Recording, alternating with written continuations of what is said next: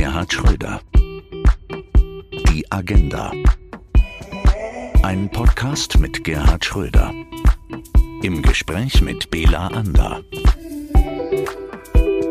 Herzlich willkommen zu einer ganz besonderen Folge von Die Agenda, dem Podcast mit Gerhard Schröder. Heute gibt es ein Thema, das ist die schönste Sache der Welt. Es geht um Fußball. Und ich freue mich hier passend zum Auftakt des Neustarts der Bundesliga jemanden ganz besonders zusätzlich zu begrüßen. Wer an die Fußball-Bundesliga denkt, für den gibt es im Norden Deutschlands nur einen Namen, eine ganz besondere Stimme, die Stimme der Bundesliga-Schaltkonferenz. Ich begrüße Uwe Bahn. Herzlich willkommen. Ich freue mich sehr, hier zu sein. Und natürlich herzlich willkommen, Gerhard Schröder. Bela, ich muss dich auf eins hinweisen. Fußball ist nicht die schönste Sache der Welt, sondern die schönste Nebensache der Welt. Ach es so. gibt weit schönere Sachen. Fangen wir direkt an mit dir, Uwe. Viele unserer Hörer aus dem Norden kennen dich. Ähm, erzähl doch mal denen im Süden, äh, was du machst und wie du es machst. Also ich bin äh, einer der Moderatoren, äh, der Anchor sozusagen der NDR 2 Bundesliga Show. Das ist noch so ein Radiorelikt, kann man sagen. Äh, und der NDR gönnt sich das. Das finde ich auch toll. Bei NDR 2 auf der Hauptwelle, ähm, wo wir praktisch im Radio live mit noch richtig klassischen Reportern die Bundesliga akustisch äh, den mehr als eine Million Zuhörer näher bringen. Also alle, die kein Sky-Abo haben und noch die klassische Kunst der Radioreportage, Kino im Kopf mögen, die hören das und die merken auch gar nicht momentan, dass keine Zuschauer im Stadion sind, weil die Reporter das alles wunderbar überdecken können. Hörst du das manchmal, Gerd? Ja, ich höre das natürlich oder habe es gehört, jedenfalls wenn ich da war und kenne natürlich die Stimme äh, und äh, äh finde das bewundernswert, was da immer noch gemacht wird. Und was ich besonders bewundernswert finde, ist ja, wie man die Namen im Kopf behalten kann und die einzelnen Spielzüge auch so kommentieren kann, dass der Hörer Jedenfalls ging es mir so, das Gefühl hat, man ist direkt dabei und man sitzt und schaut. Also das ist doch wahrscheinlich die Kunst äh, von äh, Herrn Bahn, dass er es so macht, dass der Zuhörer das Gefühl hat, ich bin ja im Stadion. Die große Kunst ist momentan, ehrlich gesagt, seit einigen Jahren, dass Müller-Meyer nicht mehr ausreicht. Also ich muss jedes Mal vor der neuen Saison muss ich äh, Spieler, die, was weiß ich, aus Lodge gekommen sind oder aus, aus, aus, aus River Plate Buenos Aires, deren Namen, ich habe da mal so, so einen riesen Fehler gemacht. Es gab bei Eintracht Frankfurt den Mittelstürmer Alea und der schreibt sich Haller. Und ich sagte auch ein typischer deutscher Name Halle, aber es war eben ein Franzose namens Alea. Da errötet man dann schon. Und da kommt natürlich sofort über die sozialen Netzwerke dann auch äh, ja. die Kommentierung. Uwe, seit 1984 bist du journalistisch aktiv, schon eine lange Zeit und schon lange, lange Zeit in der Fußball-Bundesliga. Ähm, aber eine Saison wie die letzte hast du bestimmt nicht erlebt. Jetzt geht's wieder los. Freust du dich? Ich freue mich, weil man, wie, wie gesagt, im Radio den Unterschied kaum hört. Aber ich, ich schätze mal, dass das so eine besondere Ausnahmesituation ist. Es hat sich ja auch einiges getan, was ich trotz Corona ganz spannend finde, dass man jetzt fünf Ergänzungsspieler einwechseln kann auch dieser, dieser Modus der, der Champions League, das, hatte ja so, ein, so einen kleinen Hauch von Weltmeisterschaft oder Europameisterschaft, so als Turnier. Äh, ich hoffe, dass aus, aus dieser Zeit äh, einige Innovationen in den aktiven Fußball mitgenommen werden können. Du bist großer Fußballfan, du gingst auf ins Stadion. Freust du dich auch auf die neue Saison? Ich freue mich auf die neue Saison. Äh, ich gehe ja meistens zu Hannover 96, immer noch, auch wenn sie jetzt in der zweiten Liga spielen. Im Moment ist das äh, noch nicht möglich. Wir haben äh, mit anderen zusammen gemeinsam eine Loge. Die äh, berühmte G5-Loge. Gemietet, jawohl. Und äh, das haben wir auch fortgeführt, als äh, Hannover 96 bedauerlicherweise abgestiegen ist. Wird auch so bleiben. Insofern werde ich nicht immer können, aber gelegentlich schon. Und es fehlt einem auch irgendwie etwas. Das erste Spiel der Bundesliga, es ist das letzte am Wochenende, mit einer begrenzten Zahl von Zuschauern, nämlich 8500, wird RB Leipzig machen. Ist das gut? Ich kann es nachvollziehen, dass es genügend Leute gibt, die das gerne wollen. Äh, wenn die Auflagen, die gemacht worden sind, durchhaltbar sind und kontrollierbar sind, dann finde ich, sollte man großzügig sein. Es gibt sicher ein Problem. Es können aus äh, Corona-Gründen nur Fans äh, des Heimatvereins äh, da sein. Das verzerrt so ein bisschen die Situation, aber nicht wirklich. Ich glaube, das könnte ein Experiment sein, das zum Nachahmen auffordert. Man muss jetzt mal das Ergebnis ganz einfach abwarten. Insbesondere kann man sicherstellen, dass die Abstände eingehalten werden, dass keine Pulks sich vor dem Stadion äh, bilden, kann man sicherstellen, dass möglichst Masken getragen werden. Also insofern äh, ist es eine offene Sache, aber sicher interessant, auch im Interesse der Bundesliga rauszukriegen, ist das ein Weg, den man gehen kann, solange das Infektionsgeschehen eben noch so deutlich ist wie gegenwärtig. Und gut für die Atmosphäre, gut für die Emotionen, Uwe? Das auf jeden Fall. Ich glaube, es könnte sogar auch ein Signal für die Kultur sein. Die Kultur und der Sport liegen ja ein bisschen brach und gerade die Konzertbranche, mit der ich auch eine Menge zu tun habe, da wäre ja vielleicht auch so ein Ansatz, dass man so peu à peu. Völlig richtig. Es gibt ja inzwischen bereits wieder Bühnen, wo man mit Maske sitzen muss und wo man zwei Sitze freilässt zwischen dem nächsten.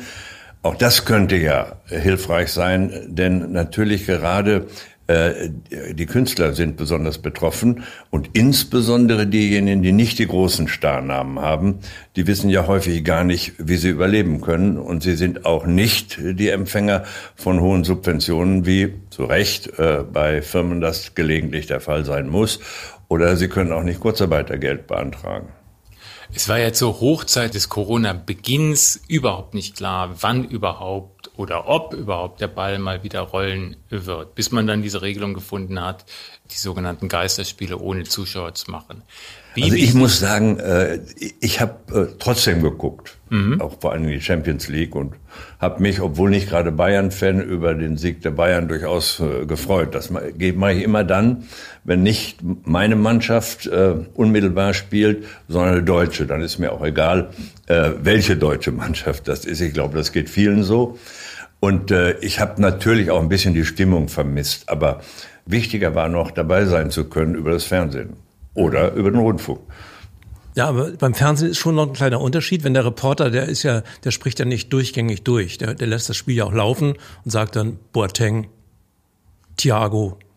Und das vor leeren Rängen, das kriegt so eine ganz, das ist dann ganz, ganz komische Stimmung. Wenn so ein Radioreporter, der, der, der, der, den kann man ja anstellen um, um, um 15.30 Uhr und um 17.15 Uhr abstellen. Der kann durchreden. Und der, der, der schafft sozusagen diese Räume, die Atmosphäre. Nicht jetzt, weil ich beim Radio bin, aber ich, ich finde, das hat irgendwie noch mehr Atmosphäre. Ja. Ja, Gerd Schröder hat es angesprochen, wie diese, diese besondere Kunst. Äh, wie lernt man das? Wie geht das? Ein Spiel nicht nur laufen zu lassen, sondern wirklich durchgängig dann auch zu kommentieren. Ein bisschen Talent ist dabei, aber letztlich auch wirklich die, die Schule, wie ein, ein Fußballspieler auch. Also auch unsere Reporter äh, steigen nicht gleich in der Champions League ein, sondern die kommen wirklich, ich will nicht sagen aus der Bezirksoberliga, aber die, die haben sich über, über, über Holstein Kiel, also der nächsten Holstein Kiel, Eintracht Braunschweig so langsam Richtung Bayern München vorgetastet. Das ist ja wie in der Politik. Ne? Man fängt ja auch nicht gleich als Bundeskanzler an. Ja, ja das stimmt. Du hast es erwähnt, der Sieg der Bayern beim Triple. Du hast ihn verfolgt, wie viele, viele andere am Fernsehen auch. War ein besonderes Triple unter besonderen Umständen, aber irgendwie, wenn man sich vorstellt, was normalerweise los gewesen wäre, Corso durch die Stadt, äh, Empfang auf dem Marienplatz, zigtausende da. Jetzt war es ein Empfang am Flughafen und dann ging es ab in den Urlaub und was bleibt, ist die tolle Erinnerung und ein T-Shirt fehlt da nicht ein wesentlicher Teil jetzt äh, an, an Also ich glaube, die Spieler werden das verschmerzen, mal keinen Autokorso zu kriegen, insbesondere bei Bayern die Spieler, denn die haben ja genug. Äh, insofern äh, denke ich, äh, die Tatsache, dass sie überhaupt spielen können, andere äh, die in Freiberufen sind, können das nicht. Wir haben über die Musiker gesprochen, wir könnten über die Theaterleute reden. Äh, und auch da braucht man, glaube ich, jetzt langsam Experimente, wie man vielleicht reduziert und unter strengen Sicherheitsauflagen, denn das Pandemiegeschehen darf ja nicht gering geschätzt werden, ihnen helfen kann. Das wäre schon ganz vernünftig. Insofern, ich glaube, äh, der Empfang vor dem Rathaus und äh, der Autokorsum war nicht, was besonders gefehlt hat. Mir nicht, den Fans nicht und ich denke den Spielern auch nicht. Was ja auch ganz besonders ist beim FC Bayern, dieses Gefühl, bei Auswärtsspielen nicht ausgepfiffen zu werden. Ja, das stimmt. Ja. Oder bestimmte Lieder anhören zu müssen. Genau. Ja. Ja, gutes Stichwort, denn eröffnet wird die Saison am 18. September durch ein Spiel der Bayern gegen Schalke. Tja, für wen bist du, Gerd? Also ich schaue mir das an. Ich habe da keine besonderen Vorlieben. Wenn das Bayern gegen Dortmund wäre, ich bin Ehrenmitglied in Dortmund und auch durchaus stolz darauf, äh, dann wäre das natürlich etwas anderes. Jetzt hoffe ich, dass mir, dass es ein schönes Spiel gibt und dass die Bayern herausgefordert werden. Äh, das äh, ist die Hoffnung, die man da, glaube ich, alleine haben kann. Auf, nach der Papierform sieht es wieder eindeutig aus aber eben nur nach der Papierform und man wird sehen, äh, wie es ausgeht. Ja, ist der Sieg der Bayern schon gebucht, Uwe? Ja, es ist ein bisschen langweilig. Ne? Gerade jetzt auch mit den Verstärkungen noch. Die Bayern sind natürlich vorne schon Sané. prädestiniert. Sané noch dabei mit Gnabry und Lewandowski in der Mitte. Also das ist schon, das ist schon wenn, Kanonensturm. Genau, also absolute Mehrheit auf Jahre, kann ja. man sagen, fast. Ja, woran liegt das? Ich meine, Bayern, Schalke, das sind ja beides Vereine, die eine ähnliche Struktur haben, was Historie angeht, was Fan-Emotionalität äh, angeht. Tolle Stadien, beide, die immer voll sind. Aber auf der einen Seite hast du hohe Budgets, auch bei beiden, treue Fans. Aber trotzdem kommt der eine jahrelang hintereinander auf Nummer eins an und der andere kommt irgendwie nicht aus dieser ja, Unstetigkeitsnische heraus. Zwei Dinge nach meiner Auffassung. Ich weiß nicht, wie, kann ich ruhig du sagen, ja, ja, ja. wie du das siehst. Äh, erstens, glaube ich, ist Bayern wirklich professionell geführt. Und zwar in einer Weise, das kann man in Dortmund auch sagen, Der in, FC anderen, in anderen Vereinen nicht unbedingt.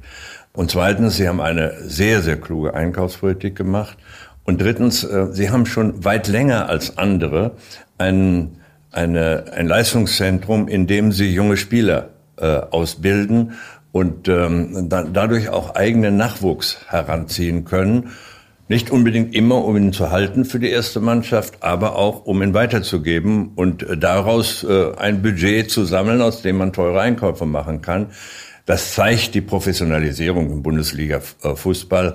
Und äh, das zeigt auch, dass der Versuch, so einen Kompromiss zu finden, eigentlich sind wir ja noch Amateure, aber wir müssen ganz, ganz viel Geld für teure Spieler äh, ausgeben, dass das nur bedingt funktioniert. Ich finde gerade dieses Spiel, äh, jetzt Bayern gegen Schalke, ich weiß nicht, weißt du noch diese Saison damals, als Schalke fast Meister geworden nee. wäre?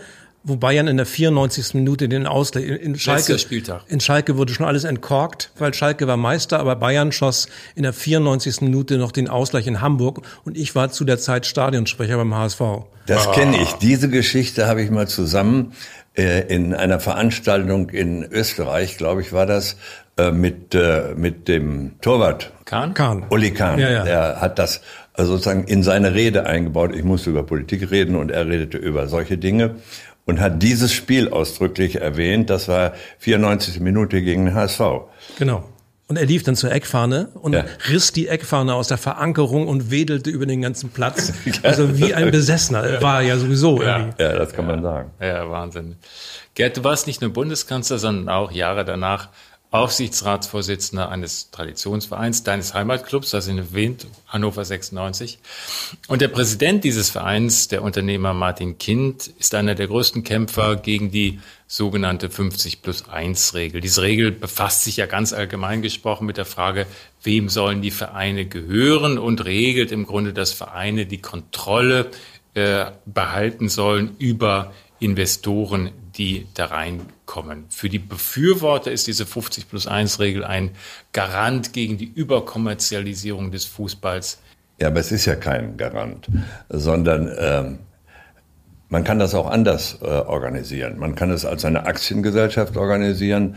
Dann hat der jeweilige Vorstand die Möglichkeit, die Geschäfte zu führen, ohne dass ihm da außer vom Aufsichtsrat die langen Linien hereingeredet werden kann.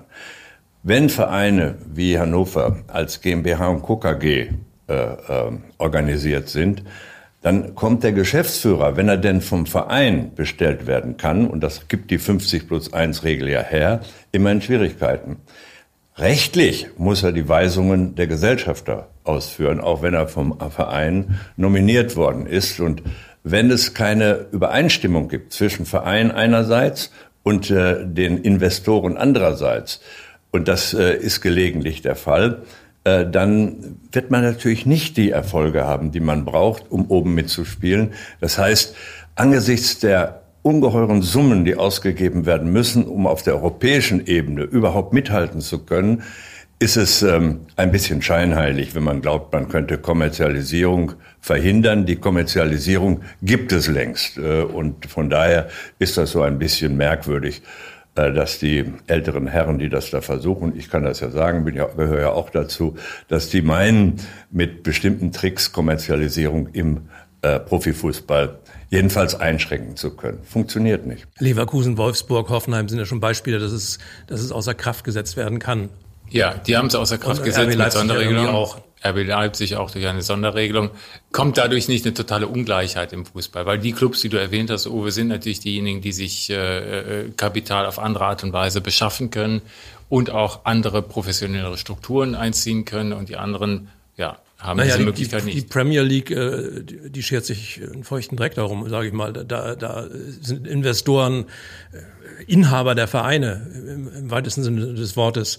Und aber es gibt auch noch andere Möglichkeiten. Ich habe natürlich auch ein Herz für Vereine wie Freiburg, muss ich sagen, wo das, wo das außer, außer Kraft gesetzt ist, wo wirklich unglaublich tolle Arbeit geleistet wird auf, auf, auf kleinem Niveau, mit kleinen Budgets, aber mit sehr viel Leidenschaft, mit sehr viel Klugheit und dass der äh, DFB-Präsident nun gerade aus Freiburg kommt, äh, ist ja auch und, und die Gehälter deckeln will. Das will ich sagen, äh, gesagt hat, also es muss eine Obergrenze für Gehälter geben, was ich auch glaube, wenn man sich heute überlegt, dass ein Neymar mehr kostet als als, als, als ein Stadion. Der hat mehr gekostet als der Bau des Volksparkstadions. Ich, ich fand das ein bisschen äh, oversized, den Fußball. Ja, da ist was aus dem Ruder gelaufen, keine Frage. Das Problem ist eben, wenn man es nur in Deutschland macht, dann besteht natürlich die Gefahr, dass in man in der Champions League nicht unbedingt erfolgreich spielen wird, von ein, zwei Vereinen abgesehen. Das ist in diesem Fall vielleicht drei jetzt im Moment. Das ist Bayern, das ist Dortmund und das kann RB Leipzig sein, das haben die ja auch bewiesen. Aber bedauerlich ist, da gebe ich recht, das sind die einzigen und man kriegt dann eine Struktur in die Bundesliga, die Spannung vermissen lässt.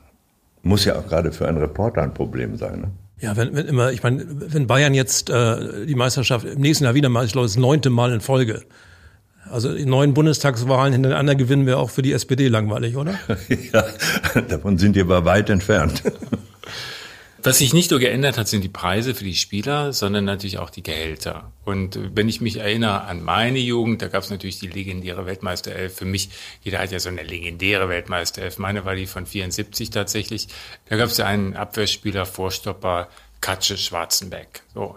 Und der hatte der dann. Der mit der Blutgrätsche. Der mit der Blutgrätsche, ja. der Franz Beckenbauer die Räume frei hielt und machte. Ja. Der hat natürlich die damals klassische Karriere dann auch äh, eines sehr verdienten Nationalspielers, Weltmeisters, Bayern-Stammspielers äh, gehabt. Er hat dann aufgehört, war sehr zufrieden mit dem Leben und hat dann einen Schreibwarenhändler, früher war es dann auch eine Lotto-Toto-Annahmestelle, aufgemacht, hat da lange gearbeitet, bis über 60. Aber das war so in etwa die Karriere von vielen. Bela, du musst wissen, was war 54? Was bekamen die? Waschsalon oder Tankstelle? Das waren die klassischen ähm, Gaben für den Gewinn einer Weltmeisterschaft in der damaligen Zeit. Ich glaube, da warst du noch nicht geboren, deswegen kannst du das nicht wissen. Aber ähm, äh, ist wirklich bemerkenswert, was da sich verändert hat inzwischen. Und die Gehälter, nun gut, jetzt, äh, wir haben das ja alles gelesen, lesen das immer, die Spieler fliegen mit Privatjets in den Sommerurlaub, fahren Lamborghini, Ferrari, zumindest privat und leben ein sehr exklusives Leben. Ist das gut? Haben sie das verdient? Ist das over the top, verlieren sie die Bodenhaftung. Also ich kann mich darüber nicht aufregen. Äh, der Markt bestimmt natürlich auch die Preise.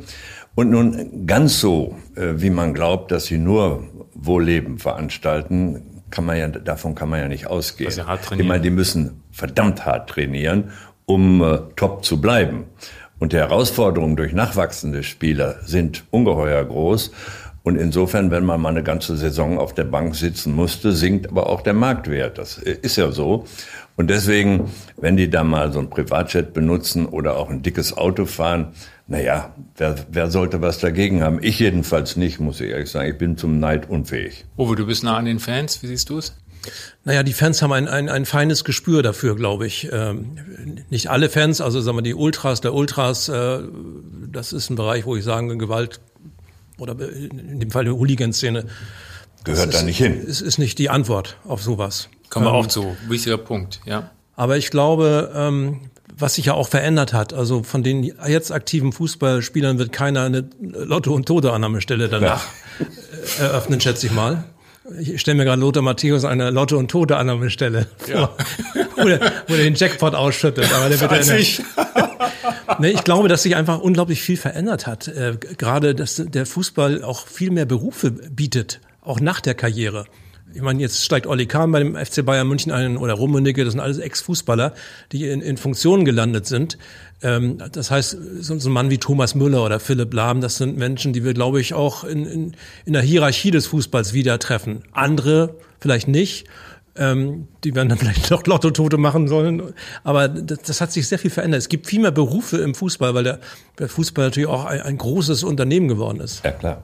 Äh, und äh, im Management einzusteigen, das hilft ja auch, wenn man selber mal Fußballer war und Spitzenfußballer war.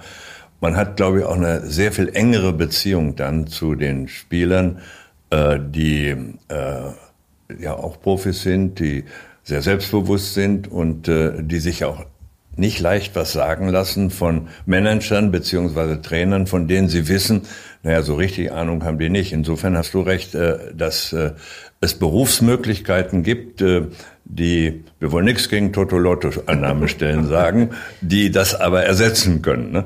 Ich meine, du warst ja nun im Aufsichtsrat bei Hannover 96. Wie groß ist denn eigentlich so die Gefahr, wenn man in so einer hierarchischen Position ist, da doch in, in, in das Operative ins Spielfeld einzugreifen? Äh, wir hatten und haben einen starken Präsidenten, der hat das, der hat einsame Entscheidungen gelegentlich getroffen, da ich ihn gut kenne, auch mit ihm befreundet bin habe ich ihm da nicht reingeredet, äh, aber war sicher auch einer der Gründe, warum man gesagt hat, man wird nicht wirklich gebraucht, wenn es so einen starken Präsidenten gibt, der ein bisschen autoritär entscheidet, ist manchmal nötig äh, in dem Gewerbe, aber ähm, ich habe äh, äh, im Grunde aufgehört, weil äh, diese Vereinsführung, die neu gegründet wurde, nicht meine Sache war. Ich will gegen niemanden etwas Schlechtes sagen, aber da war kein Vertrauen und dann muss man die Konsequenzen ziehen. Was, was mich interessiert, so der Unterschied zwischen Politik und, und, und Fußball. Wie, inwiefern Politik ist planbar, aber Fußball ist auch viel, äh, wenn Michael Kurzop damals den Elfmeter gegen Bayern München für Werder Bremen ver, nicht verschossen hätte, wäre Werder Bremen Meister geworden. Ja. Und an, an so einem Schuss hängen dann Millionen und, und Fernsehgelder mittlerweile. Inwiefern ist das äh, Naja, wenn man, wenn man in der Politik etwa bei der letzten Fernsehsendung zwischen dem Herausforderer und dem Kanzler oder der Kanzlerin und dem Herausforderer wenn man da äh, schlecht aussieht, kann das auch Konsequenzen haben, nämlich dass äh, die ein, zwei Prozent an Stimmen, die man vielleicht noch brauchte, genau nicht geliefert werden. Also insofern sind die Bedingungen nicht äh, vergleichbar.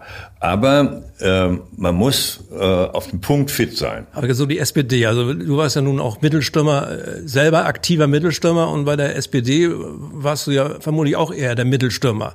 Und danach kam ja so eine Generation von Sechsern, oder? Sehe ich das falsch? Ist wahrscheinlich so gewesen. Und ähm, äh, die haben natürlich, äh, wie, wie das auch in Vereinen ist, ihren eigenen Ehrgeiz. Und sie wollen dann auch was Neues bestimmen, neue äh, Konzepte einführen, neue Inhalte einführen und ähm, stellen diejenigen, selbst wenn sie erfolgreich waren und Kanzler geworden sind, dann äh, nicht in die hintere Reihe, das geht ja nicht, aber sie versuchen sich schon äh, selbst zu profilieren. Das ist insofern ja in allen Bereichen, die mit Publikum zu tun haben. Und Politik ist ja wesentlich Kommunikation. Äh, ist das halt so und damit muss man sich abfinden. Irgendwann ist zu Ende. Ist, ist Olaf Scholz ein Mittelstürmer? Das ist er sicher, Er hat ja auch bewiesen, dass er Wahlen gewinnen kann in Hamburg. Und äh, ich glaube, dass äh, er dafür sorgen wird, dass die andere Seite sich noch umsehen wird. Schwer jetzt von Olaf Scholz zu den Ultras zu kommen, aber ich versuche es trotzdem, denn das ist äh, tatsächlich ein im Fußball mitbestimmender Machtfaktor geworden. Die Ultras sehr gut organisiert, nicht zu wechseln mit den Hooligans, die in der Regel nur Randale machen, sondern die sind meistens auch vertreten durch sehr gute Anwälte auch und haben erheblichen Einfluss bei den Vereinen gewonnen. Sich gegen bestimmte Maßnahmen vehement wehren, mehr Sicherheitsüberwachung, Kameras oder dergleichen, um Pyros da herauszufiltern. Und tatsächlich bei Vereinen jetzt auch schon regelmäßig mit am Verhandlungstisch sitzen. Der Einzige, der es äh, neben Martin Kind gewagt hat, sich öffentlich sehr klar dagegen auszusprechen, ist Uli Hoeneß, der gesagt hat, Fußball funktioniert auch ohne diese Ultras. Warum sind die anderen so zurückhaltend, wenn es um diese Truppe geht? Ich glaube, dass die Ultras in dem Sinne auch so eine Art Opposition sind und, und kreative Oppositionsarbeit finde ich, finde ich wichtig, auch im Fußball. Äh, in der Politik sowieso auch. Kreative meine ich jetzt. Äh, und ich wohne ja in Hamburg, bin jetzt in Schanzenviertel gezogen. Ich bin eigentlich eine, eine Raute. Ne? Aber ich gucke natürlich jetzt auf ein anderes Stadion. Natürlich für die es nicht verstehen, HSV. HSV äh, und mein, HSV, mein Vorname Uwe kommt auch daher, weil meine Mutter nun auch völlig HSV verseucht war. Oh, Uwe Seeler. Genau, ja. daher kommt mein Vorname in der Tat. Ähm, heute würde ich vielleicht Serge heißen, wenn ich Bayern-Fan wäre. Bayern-Fan. Naja, und ich, ich gucke nun auf dieses, auf dieses Millantor-Stadion von meiner Wohnung und ich muss sagen, ich, ich lebe in dem Viertel und, und merke, wie, merke, wie kreative Fußballarbeit auch sein kann. Ähm, natürlich auch bisschen oppositionell. Äh, ich glaube auch bestimmte Entwicklungen, da muss man auch, auch durchaus durch, durchaus was dagegen setzen. Die, die ganze Spielerberater-Szene, das sind ja auch Sachen, die man mal durchleuchten müsste. Aber jetzt verstehe ich den Totenkopf auf der Weste, die du anhast. Ja, ja, das ja. ist. Habe ich mir gleich als erstes ja. gekauft. äh, ich finde, dass man äh, eine Balance finden soll, was diese Frage angeht, äh, zwischen Integration und aber auch ähm, Gegenhalten. Und zwar Integration äh, ist angezeigt bei denjenigen, die nicht gewaltsam sind, äh, sondern die sich an bestimmte zivile Regeln noch halten wollen und die dann einzubeziehen in Vereinsarbeit. Dagegen spricht überhaupt nichts. In dem Moment indessen, wo das umschlägt und wo das für den Verein auch gefährlich wird, in diesem Moment ähm, etwa durch das Abfackeln da von, von diesen Pyros. Äh, in dem Moment muss man einschreiten. Also eine Balance zwischen Integration derer, die Uwe Bahn als kreativ bezeichnet, die das auch häufig sind, und ähm, denjenigen, die gewaltbereit sind, da muss eine klare Grenze geben. Die einen sollen integriert werden, die anderen kann man Fußball machen ohne die. Wie seid ihr eigentlich zum Fußball gekommen? Das ist sehr interessant. Auf meinem Dörfchen, wo ich da groß geworden bin, waren wir, weil wir lebten von Sozialhilfe, meine Mutter ging arbeiten, so ein bisschen die Underdogs. Und für meinen Bruder und mich, vor allen Dingen, der war jünger als ich, äh, vor allen Dingen für mich war das ein Stückchen im Dorf Respekt zu kriegen. Also wenn ihr so wollt, äh, hat das zu tun mit Aufstiegsorientierung und Respekt von den Leuten, äh, wo man als äh, Angehöriger einer Schicht, die nicht unbedingt zur Dorfelite gehörte, äh, ein bisschen was zeigen konnte. Insofern war Fußball etwas, was man in vielen Ländern sieht, äh, Aufstiegsmöglichkeiten, gesellschaftliche Aufstiegsmöglichkeiten über den Sport. Uwe, du? Ich war nun nicht aktiver Fußballer, war eher so ein Straßenfußballer, Birkenweg in Lauenburg an der Elbe.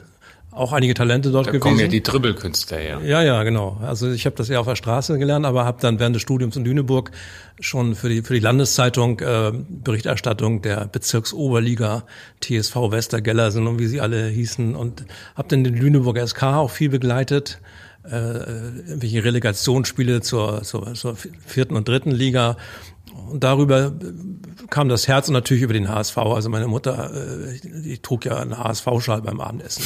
Talle war ja meine zweite Station. Ja, Als ganz junger Mensch, da war, war ich vielleicht gerade in der Grundschule, so zehn, elf, ähm, da war ich beim TUS Bexterhagen. Das werde ich nie vergessen.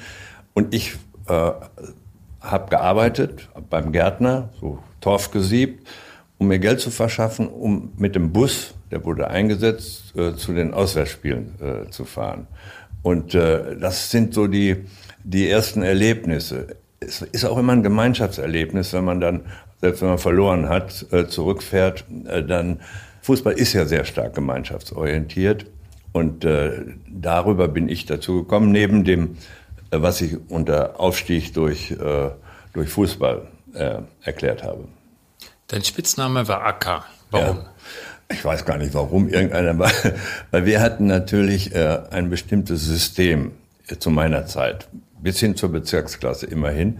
Wir hatten eine sehr starke Hintermannschaft, Maurer und Fliesenleger vor allen Dingen, die den Ball nach vorne droschen und Leute, die ein bisschen schneller waren. Ich konnte damals 100 Meter in so L5 laufen, aber nicht sehr lange. Ne? Äh, und und äh, wir mussten dann für die Tore sorgen. Haben wir auch häufig geschafft. Und das Problem, wir spielten also klassisch Kick and Rush. Und erst als wir einen Trainer kriegten, ging es abwärts. Weil der wollte, uns, genau, der wollte uns ein System beibringen, das nicht funktionieren konnte. Weil wir das nicht gewöhnt waren. Ich vermute mal, dass, dass Deutschland als 2014 Deutschland Weltmeister wurde, dass auch Jogi Löw außer Kraft gesetzt wurde. Also ich habe so den Eindruck, äh, da spielte ja Lahm, spielte erstmal im Mittelfeld und da hatte Löwen aufgestellt und nach diesem Frankreich-Spiel, da kam man dieses historische 7 zu 1 gegen Brasilien. Ich hatte das Gefühl, sie haben gesagt, Yogi, geh in die Ecke, lies ein Buch, wir machen das schon. Das ist ja interessant, weil so einen Moment, da hat es ja auch 74 gegeben, nach dem äh, 0-1 gegen DDR, die DDR. Ja. Da hat Franz Beckenbauer auch die, die Zügel in die Hand genommen. Vielleicht gibt es solche Momente, wo der man auf dem Platz. Ja, es gibt einmal das und es gibt aber auch das Umgekehrte.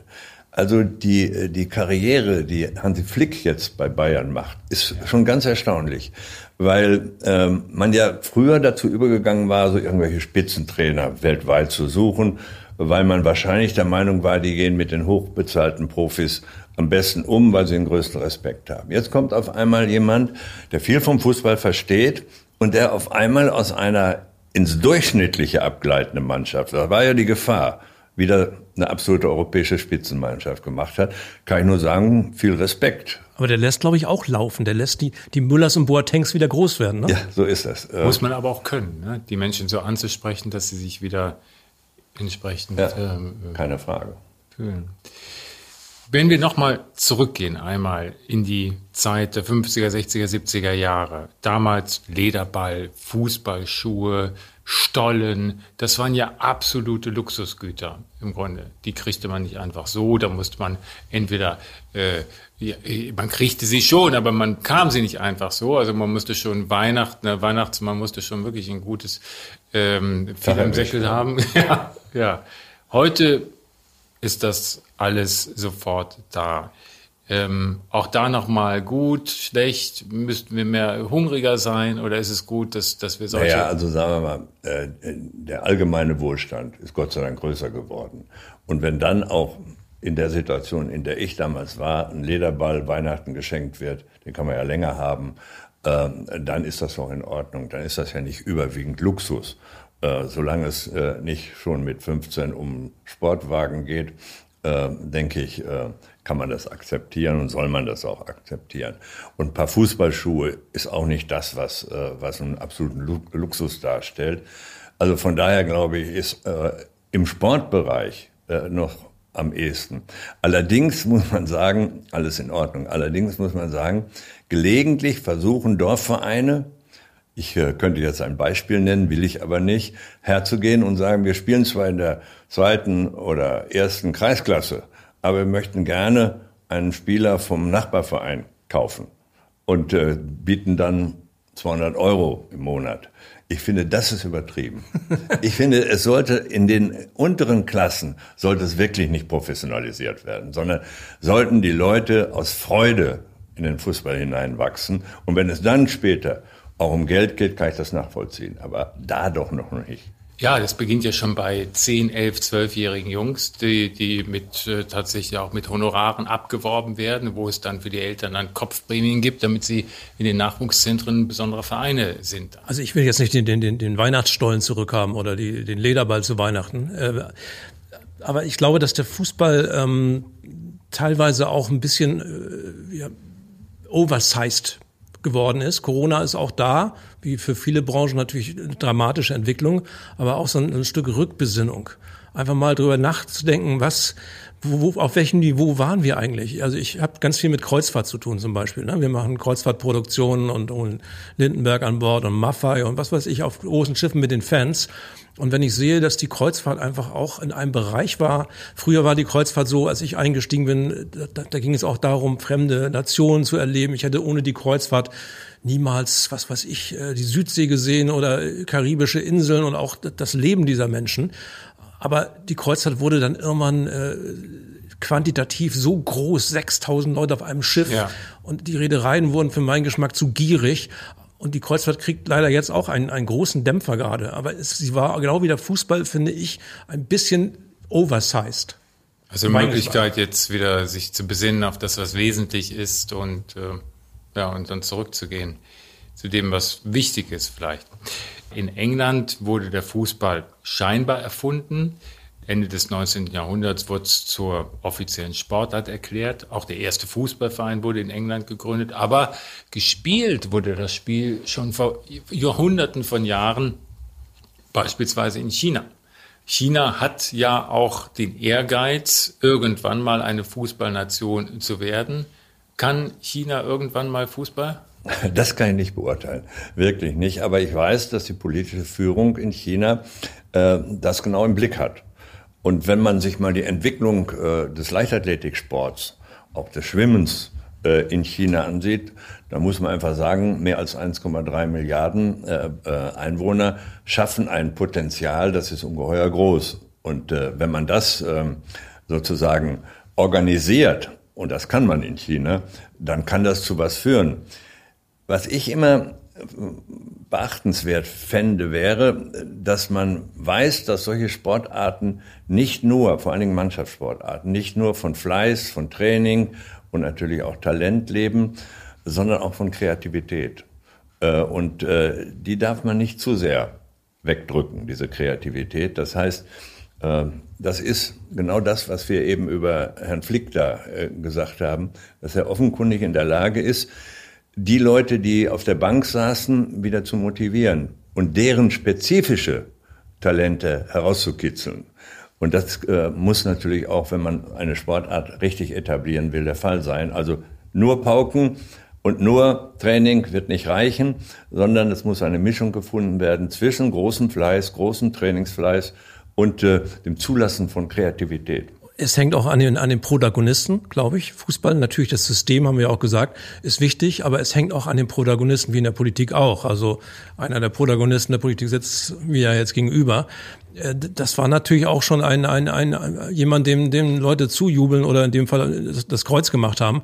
Und auch in der, in der, in der Bundesliga so Spieler wie Arjen Robben, wegen solcher ja. Spieler gehe ich ins Stadion und, mm. und gucke Fußball. Kämpfer mit Leidenschaft auf dem Platz, die auch strategisch eben äh, äh das Spiel ähm, steuern. Naja, oder, oder der Kaiser. Ja. Ne? Das war, bei ihm war das äh, gar nicht so das Kämpferische, obwohl er ein Kämpfer war, ja. aber es sah gar nicht so aus. Mhm.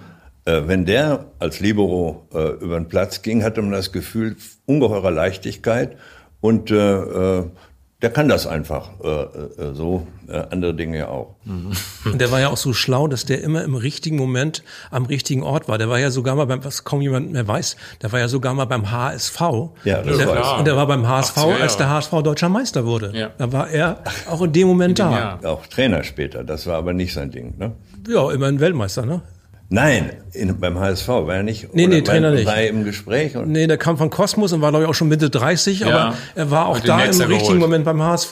Ja. Das ist ja heute wie ein Science-Fiction-HSV, ja. deutscher Meister. Ja. Diese, die, die italienische Weltmeisterschaft, äh, wo er dann ganz alleine das, äh, auf dem Stadionrasen war, das, war, das sah wirklich so aus, als wenn da sozusagen der Regisseur der Welt des Weltfußballs darüber lief. Ich habe da noch mal eine Frage. Angela Merkel ist, glaube ich, Weltmeisterin geworden. Aber du bist, glaube ich, nicht Weltmeister geworden nee, als Kanzler, nee, ne? Nee, ich konnte das ja nicht. Ich habe aber die 2006 hier hingeholt und dann verloren wir bedauerlicherweise die Wahl.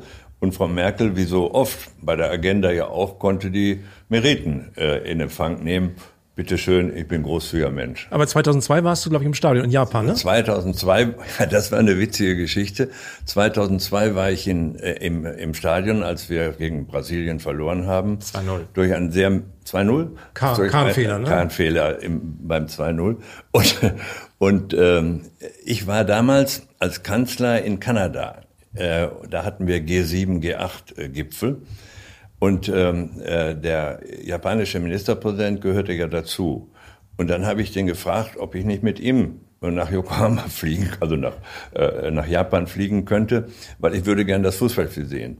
Und er hat mich natürlich sofort eingeladen und dann gab es eine interessante Intervention. Das japanische Außenministerium musste erst okay sagen, weil wenn ich japanischen Boden als deutscher Kanzler betrat und das Flugzeug war japanischer Boden, hätten die die Nationalhymne spielen müssen. Jeder, denke ich, hat einen ganz besonderen Fußballmoment in der Erinnerung, der besondere Moment, der ewig im Herzen bleibt und an den man sich sofort erinnert, wenn man denkt, das war mein besonderer Moment.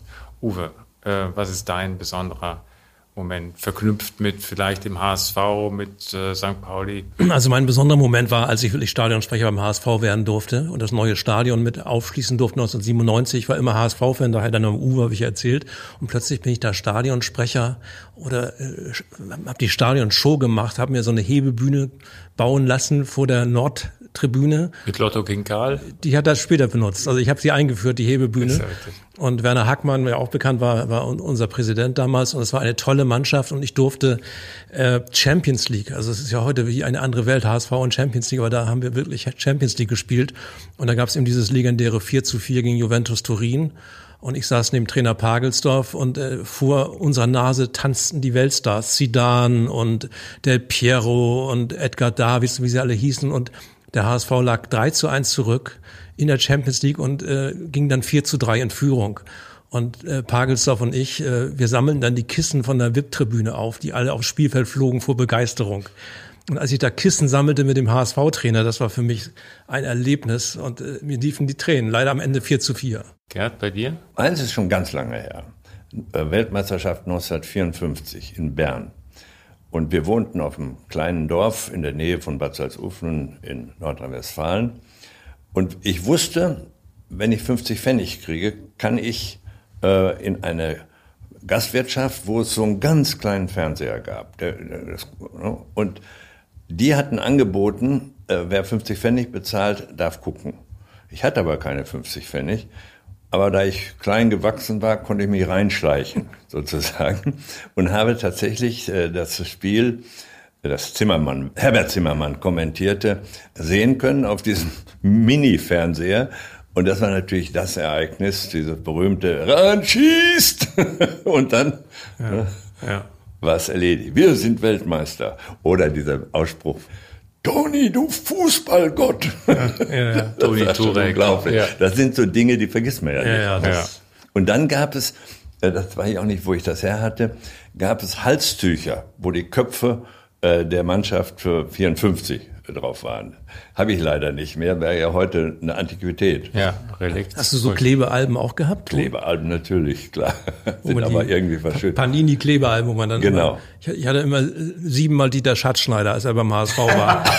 und wollte, ja, ja wollte sieben Schatzschneiders tauschen gegen, gegen, gegen einen Herbert Wirmer von Gladbach. Und gelungen? nee, Wirmer war sehr selten damals. Das Thema Homosexualität, das ist ja im, im, also wir erleben ja, große Supermarktketten hängen sich die Regenbogenfahne vor die Tür, äh, geben dadurch ein klares Signal für Offenheit, für Haltung. Äh, jemand wie die Schlagersängerin Kerstin Ott singt zusammen mit Helene Fischer Lieder über Regenbogenfarben. Wir haben aber trotzdem immer nur noch einen ehemaligen Nationalspieler, Thomas Hitzelsberger, der sich offen zu seiner Homosexualität bekannt hat. Ähm, das kann man ja nicht erzwingen. Ja. Äh, wenn das so ist, ich finde, dass man auch im Sport äh, die gleichen Kriterien gelten lassen sollte, wie in der Gesellschaft insgesamt auch. Aber wenn jemand aus welchen Gründen auch immer sich nicht outen will, dann sollte man äh, darauf auch Rücksicht nehmen. Wichtig ist, dass jemand, der gesagt hat, es ist nun mal so, äh, und äh, es gibt ja einen Bekannten, der gesagt hat, und es ist auch gut so, ähm, der, äh, der das macht, der darf nicht diskriminiert werden. Äh, das muss die Leitlinie auch nicht von den Rängen in der Gesellschaft, auch im Sport sein. Ja. Absolut, sehe ich genauso. Und es ist kein, kein Freiraum, die Bundesliga, die jetzt außerhalb der Gesellschaft steht. Das gilt nicht nur in Sachen Homosexualität, sondern andere Hautfarbe. Ja. Äh, und, und wir hatten ja beim HSV äh, Toni Jeboa, ein gnadenlos guter schwarzer Mittelstürmer. Und wenn dann eben auch, auch Radikale einem schwarzen Mittelstürmer zujubeln, also was kann der Fußball Schöneres leisten? Es gab glaube ich, bei der letzten Weltmeisterschaft äh, oder davor, weiß ich jetzt nicht mehr genau, auch eine, einen Spot im Fernsehen, wo man äh, sah, die sitzen alle zusammen und äh, unterschiedlichste Hautfarben und äh, unterschiedliches Herkommen. Und das zeigte eben oder sollte zeigen, hat es auch gezeigt, dass Sport Fußball auch ein Integrationsmittel ist und äh, das soll auch so bleiben. Uwe Bahn, Gerhard Schröder, ich danke für dieses wunderbare Gespräch. Bitte sehr. Vielen Dank. Dank.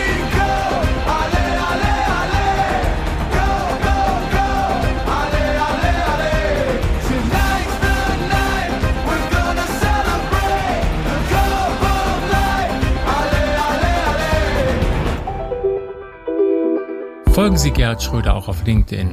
In 14 Tagen sehen wir uns wieder. Einen tollen Bundesliga-Start. Vielen Dank, Uwe Bahn. Und bis zum nächsten Mal. Bleiben Sie gesund. Ihr Bela Ander. Gerhard Schröder. Die Agenda.